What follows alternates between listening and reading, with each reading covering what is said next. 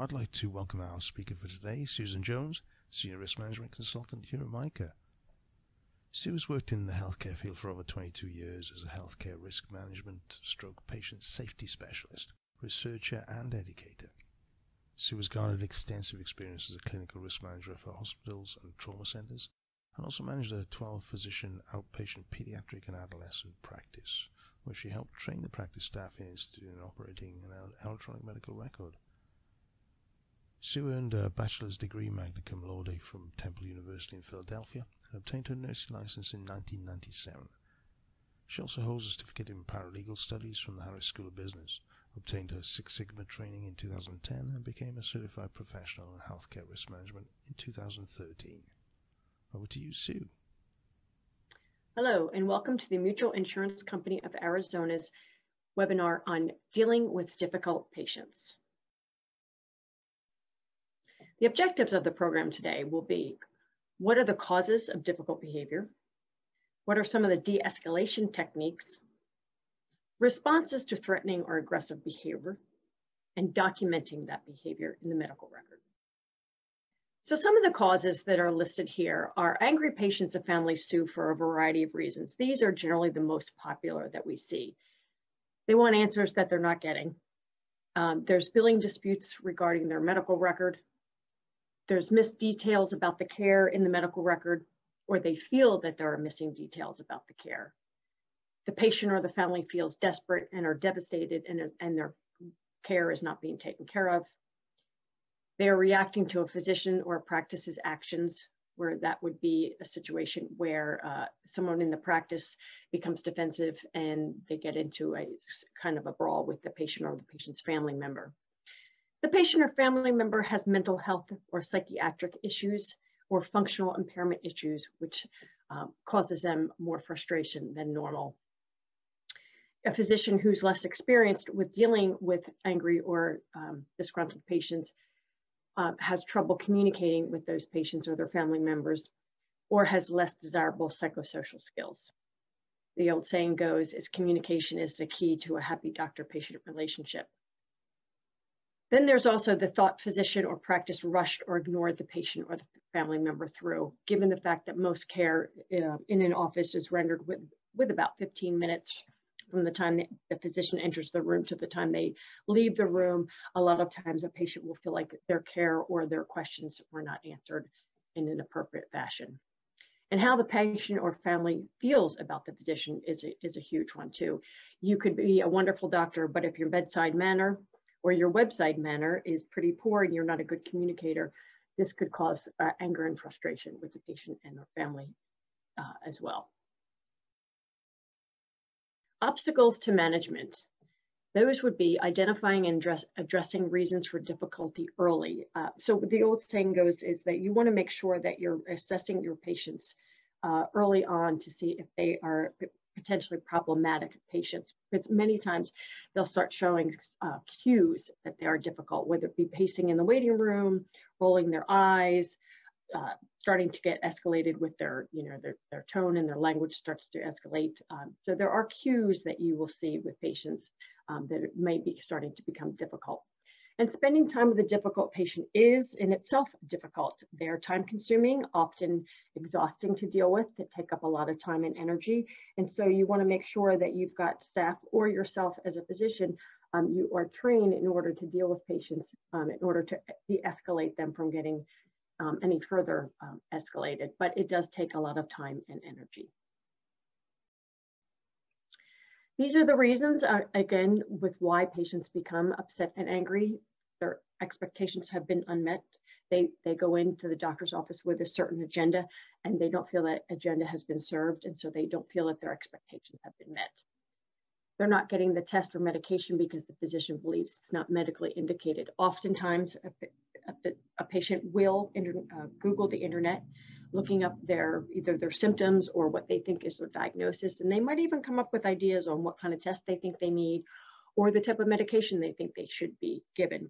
And then they go into the doctor's office and they are refused that, that test or that medication, and then they become frustrated and angry. And so it's very important there that we also communicate with the patient why a certain test or a medication is not medically appropriate. They're dissatisfied with the care and that could be for any reasons whatsoever, even if the perception is that you gave what you thought was great quality of care, that patient may not think it was the best care. Patients that don't comply with the treatment recommendations and instructions, oftentimes we call them non-compliant or non-adherent patients. You want to find out why they are non-compliant or not adherent and not just they're being lazy or they just don't want to follow the treatment plan. Patients who are frustrated and angry often continue to complain after each and every visit, and it generally will escalate to anybody who will listen to them, from the front office person to the office manager. Oftentimes as well, a difficult patient will use disrespectful words or actions, to use cursing a lot or threatening behavior. And of course, that includes verbal abuse. Possible triggers, common discourtesies, um, what we see often, interrupting others while speaking, even though your time is valued, you still want to make sure that you give an open ear to that patient when they're trying to explain something that's going on with them. Not accepting responsibility for actions. So say we've had a misdiagnosis or a failure to diagnose, we want to make sure that we're upfront and truthful with the patient to let them know that we will be taking care of their care. Whining, uh, this is a big one that often brings patients to be disrespectful is that you are com complaining about the patient themselves. It, it's okay to complain about a patient to another colleague, um, but we wanna make sure that that's off the record and we're not um, saying that outright. The patient also feels that you're either lying or not telling them the whole truth or admitting things that they wanna know, especially when it comes to diagnoses that they may not um, be able to handle very well. So you wanna make sure you're upfront and truthful as best as possible and also when not sharing information, and that goes with along with lying. So we have several emotions.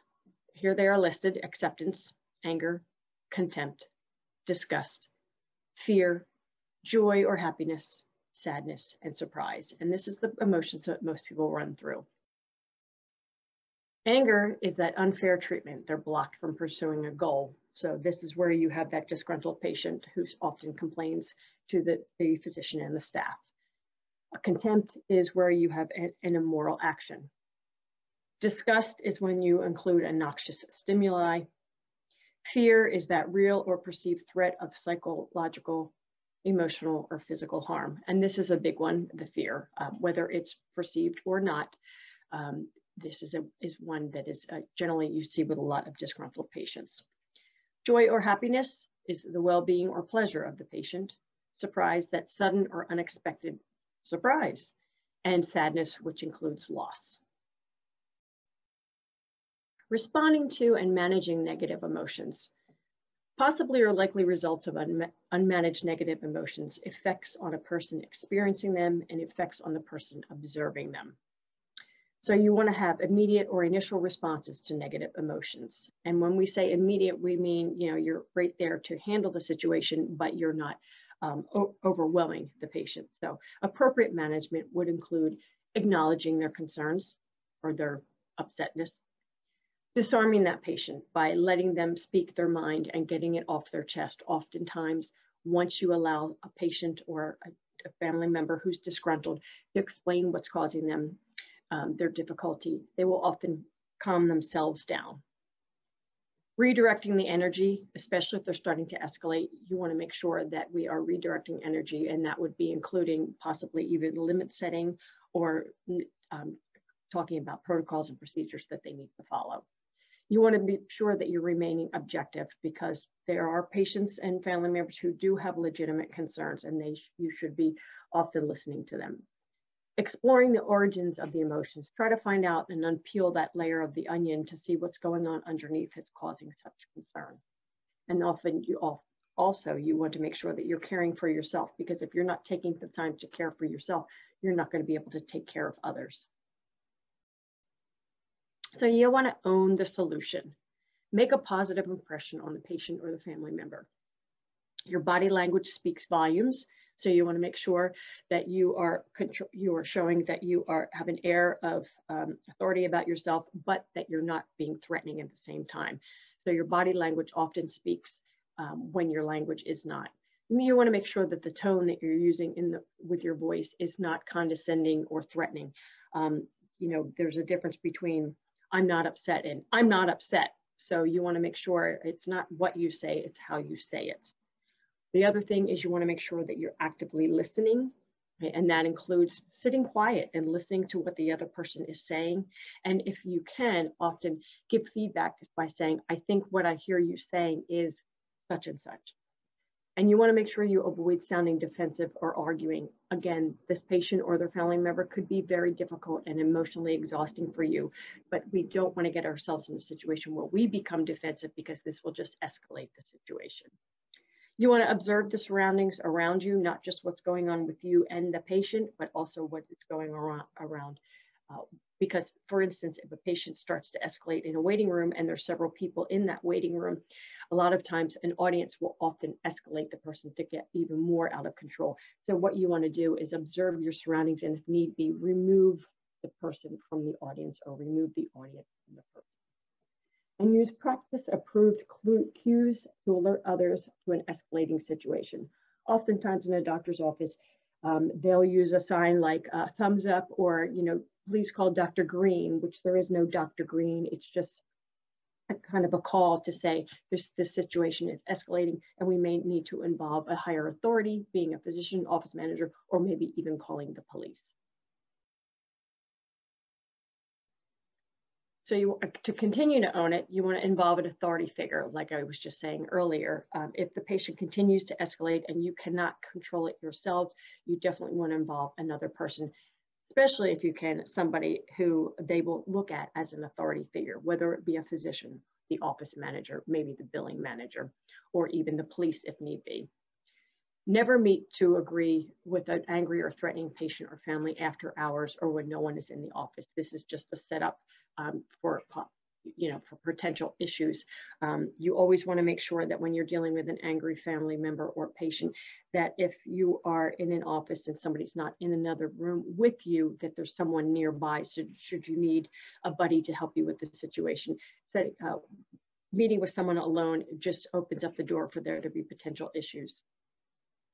Report threatening or abusive contact to the physician or practice administrator. As I said earlier, um, you patient has the right to air their grievances, but they should also air those grievances with respect to the person they're talking to. To start threatening a person or start verbally abusing them by using swear words is not appropriate and should be um, told to the patient that they need to um, conduct their behavior in a more appropriate manner.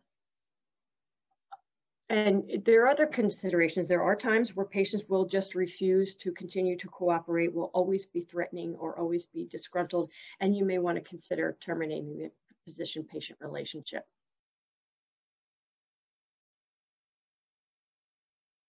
So there's what they call the Universal Upset Patient Protocol, otherwise known as UUPP. So it's the patient, the coworker, colleague appears upset. Basically, you take some deep breaths, you remember the protocol, you UPP, you sound look really upset. And then the person says, you bet I am, or no, I'm not upset. I'm angry, frustrated, hurt, sad, furious, whatever their emotion is. Second response is clarifying, chance to vent and step forward. So what I'm hearing you say is you're angry, frustrated, hurt, sad, furious, or whatever their emotion is. Um, and give them the opportunity to vent further if they need to. So why don't you tell me a little bit more about it or tell me what has happened? And then here is where we want to be actively listening. And then when finished, you want to look at them and possibly say something along the lines of, I'm so sorry this has happened to you, or I'm sorry you feel this way. We don't need to say, I'm sorry I made you feel this way, or I'm sorry I had this happen to you because it's not you that caused their problem. It's it's their problem. So we never want to, we always want to be able to say, I'm sorry that you feel this way or I'm sorry this happened to you. Continuing with the universal upset patient protocol, you know, is after you hear what their grievance is, is what would you like me to do or to do to help you? Listen to what they are saying. Think about what you can and cannot do or are willing or willing not to do.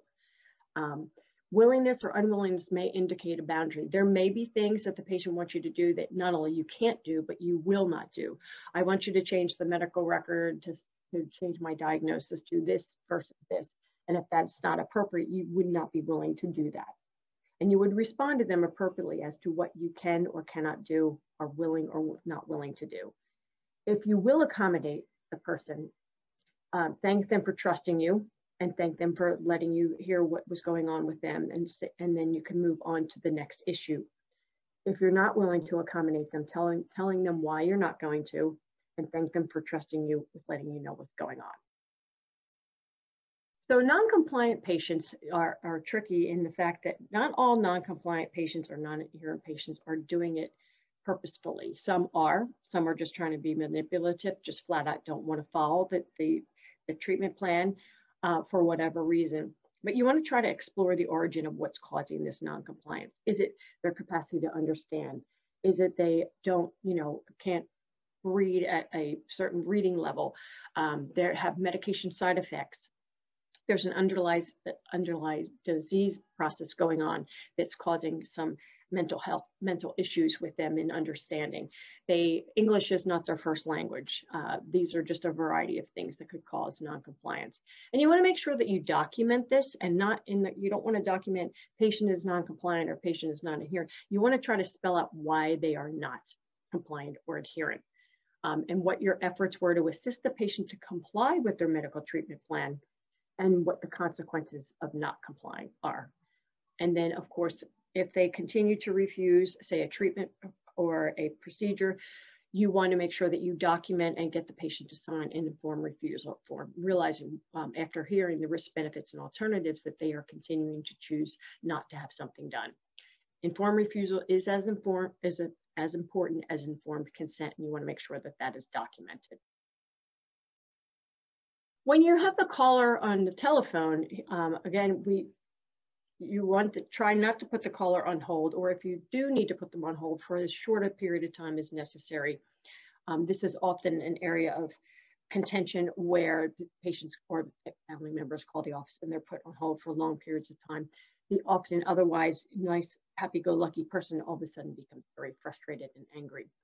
So if you can't um, take care of them right away, offer to take a message promise that you will relay that message to the appropriate person and that you'll get it to them as quickly as possible. If you can, give them a time frame of when they will hear back, but I would not suggest giving them a time frame saying the office manager will call you back within a half an hour if you know it won't be till the end of the day.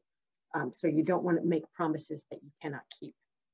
If there is abusive or inappropriate language on the phone, you can inform the caller that you'll you will continue the conversation when you can discuss this situation without profanity. And it's okay after you have told them that to hang up the phone.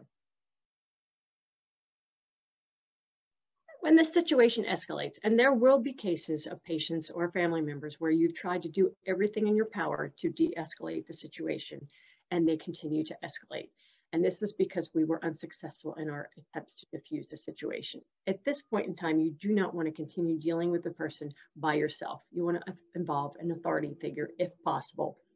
If the situation starts to become aggressive or even threatening, you want to either call 911 um, or you know, call the police um, and you don't want to say to the patient at that particular time, if you don't calm down, I'm going to call the police because if they are not already agitated, that though they will take as a threat and will become more agitated. So you want to have some sort of cue with other members in your practice of either, you know, call Dr. Green or a thumbs up that says we need to get other people involved. Um, and you want to make sure that you document what happened in the patient's medical record objectively as possible. So after this occurs, we've had a patient who has acted out and now they've calmed down and we're trying to salvage the relationship. You wanna make sure that you have sharpened communication skills. Take more time with the patient or the family because we wanna make sure that after we de-escalated the situation, took it, we wanna look at what happened to get us to that point in the first place so we can prevent it from happening again. And if need be, this is where you might have to set appropriate boundaries moving forward, sometimes called limit setting. Um, giving the patient some uh, um, choices to make and given the choice that they choose is the, what the outcome will be. Um, oftentimes that makes a patient or their family member feel a little bit more secure because they're at that point, they're, they're feeling that there are some boundaries and that someone is taking care of them. And you wanna make sure that your discussion is very candid with the patient or family, what you will and will not accept in your practice. You want to definitely document the problem and the efforts to manage it. Again, we don't want to be subjective and say, you know, the patient was a pain in the neck and I, I needed to calm them down because they were um, being boisterous and noisy. You want to be very objective about, you know, the patient had a complaint about such and such. Um, these are the intervening measures that we took and you want to spell it out objectively as possible if, if need be, uh, and you're thinking about terminating the patient from your practice, make sure that you read third-party payer or um, physician agreements as they relate to the patient to make sure that if you are terminating from, from a, a patient from with an insurance, that you're terminating them under the insurance contract as well. So if you are thinking of terminating the patient relationship, you want to explain the change in the relationship to the patient and document it. This is the reason um, we no longer have a working behavior or that you are constantly using profanity in my office against my staff and myself. And this is unacceptable behavior um, in our practice and therefore we're asking you to seek care elsewhere. Whatever it is that you're going to be using, language. State the reason for the change, break down in a physician-patient relationship, non-payment, whatever. There are situations where you're gonna want to terminate the patient but not give a reason. And oftentimes we suggest you would just write, we no longer have a working relationship. The patient, I can trust, I can assure you will know that they're, while they're being terminated from a practice, but this way you don't have to spell it out and, and in some cases, escalate the problem even, even further. You want to provide uh, professional and um, required notice. And generally this is 30 days notice to let the patient know that you will take care of them for the next 30 days um, and that they need to seek care elsewhere. You do not need to find them another physician. They just need to either go to their insurance company, they can go to the um, local Department of Health, um, the nearest hospital or whatever to find their care.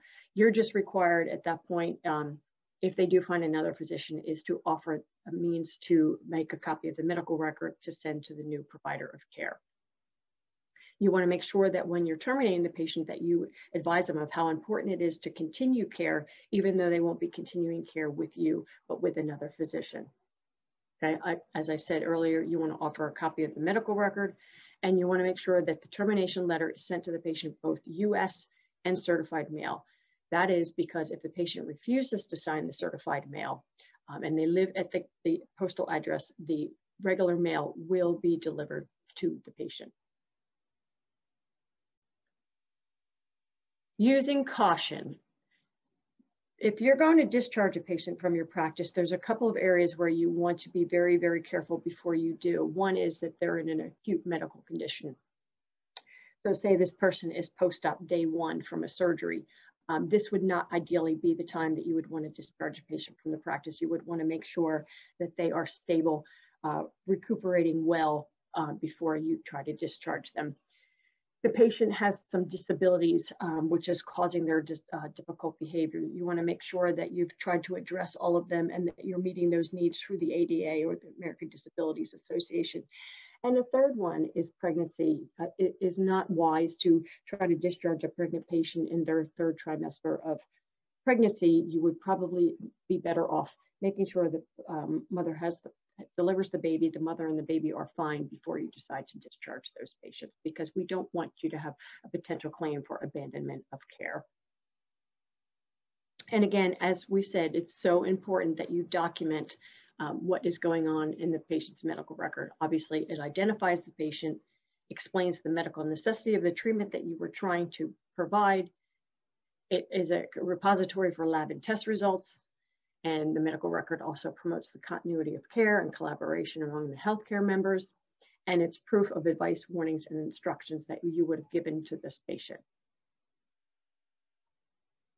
So subjective, here are just some examples. Um, who said what? You want to uh, identify the speaker, things that cannot be corroborated. So subjective would be what the patient or the family member is telling you. And if you can use quotes by saying the patient told me I'm not going to get my mammogram because I don't have insurance.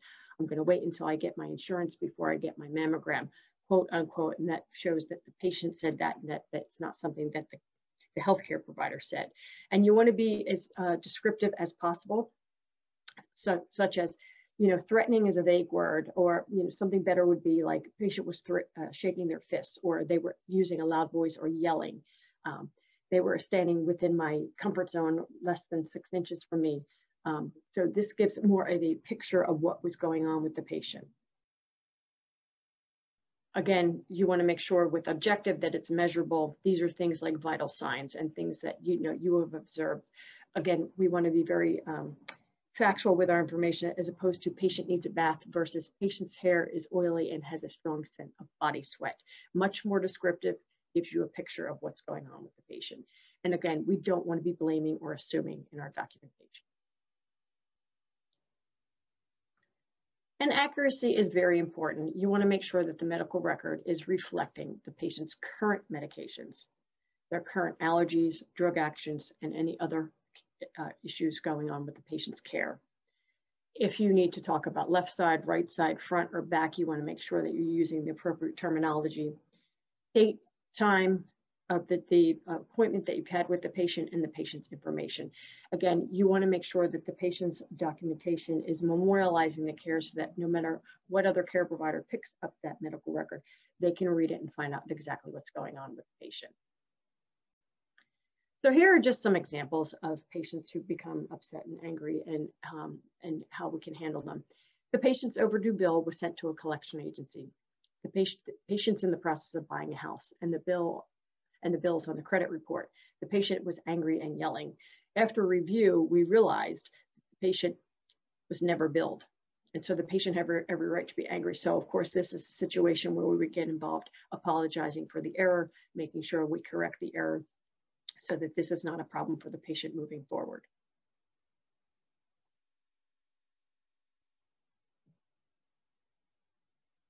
The another example is this is a new patient that did not complete the forms online and was asked to fill out an appointment. At the appointment, the patient became angry and yelling, saying the receptionist was disrespectful. What we realized after talking with the patient is that he had low literacy and could not understand or complete the form. So instead of embarrassing them, um, we needed to handle it in a, in a much more um, empathetic way in order to help the patient fill out the forms. So there are legitimate reasons why people can become angry and upset and somewhat disrespectful. So in summary, you want to know your emotional triggers and recognize them in the moment. There are going to be people that are just going to hit your hit your hot buttons, and you may not be the appropriate person that needs to deal with them. And you need to have the emotional intelligence to know when it's time to hand somebody off to someone else who might be able to better handle the situation. You want to make sure you're using effective coping mechanisms during and after the encounter like I said earlier, patients who are difficult can be very emotionally exhausting and you want to know how to take care of yourself so that not only can you handle these situations, but take care of yourself safely after the fact. Um, find the reason for the difficult behavior. Oftentimes, if you let, allow the patient to talk and start asking some probing questions, you'll find out that there's some things going on, you know, with those layers of the onion. And that once you find out what's really going on, a lot of times those situations can be handled. Again, involve an authority figure if need be. And you want to make sure that staff and patient safety processes are, in place for uncontrolled escalations. And that means training your staff not only to recognize potential patient issues, uh, but also how to handle them as well and when to call for help when needed. And last but not least, we can't say it enough, you want to make sure that you're documenting these situations in the medical record, just like you would a normal uh, documentation and these are the references if you have any questions. And thank you for joining the Mutual Insurance Company of Arizona with dealing with a difficult patient.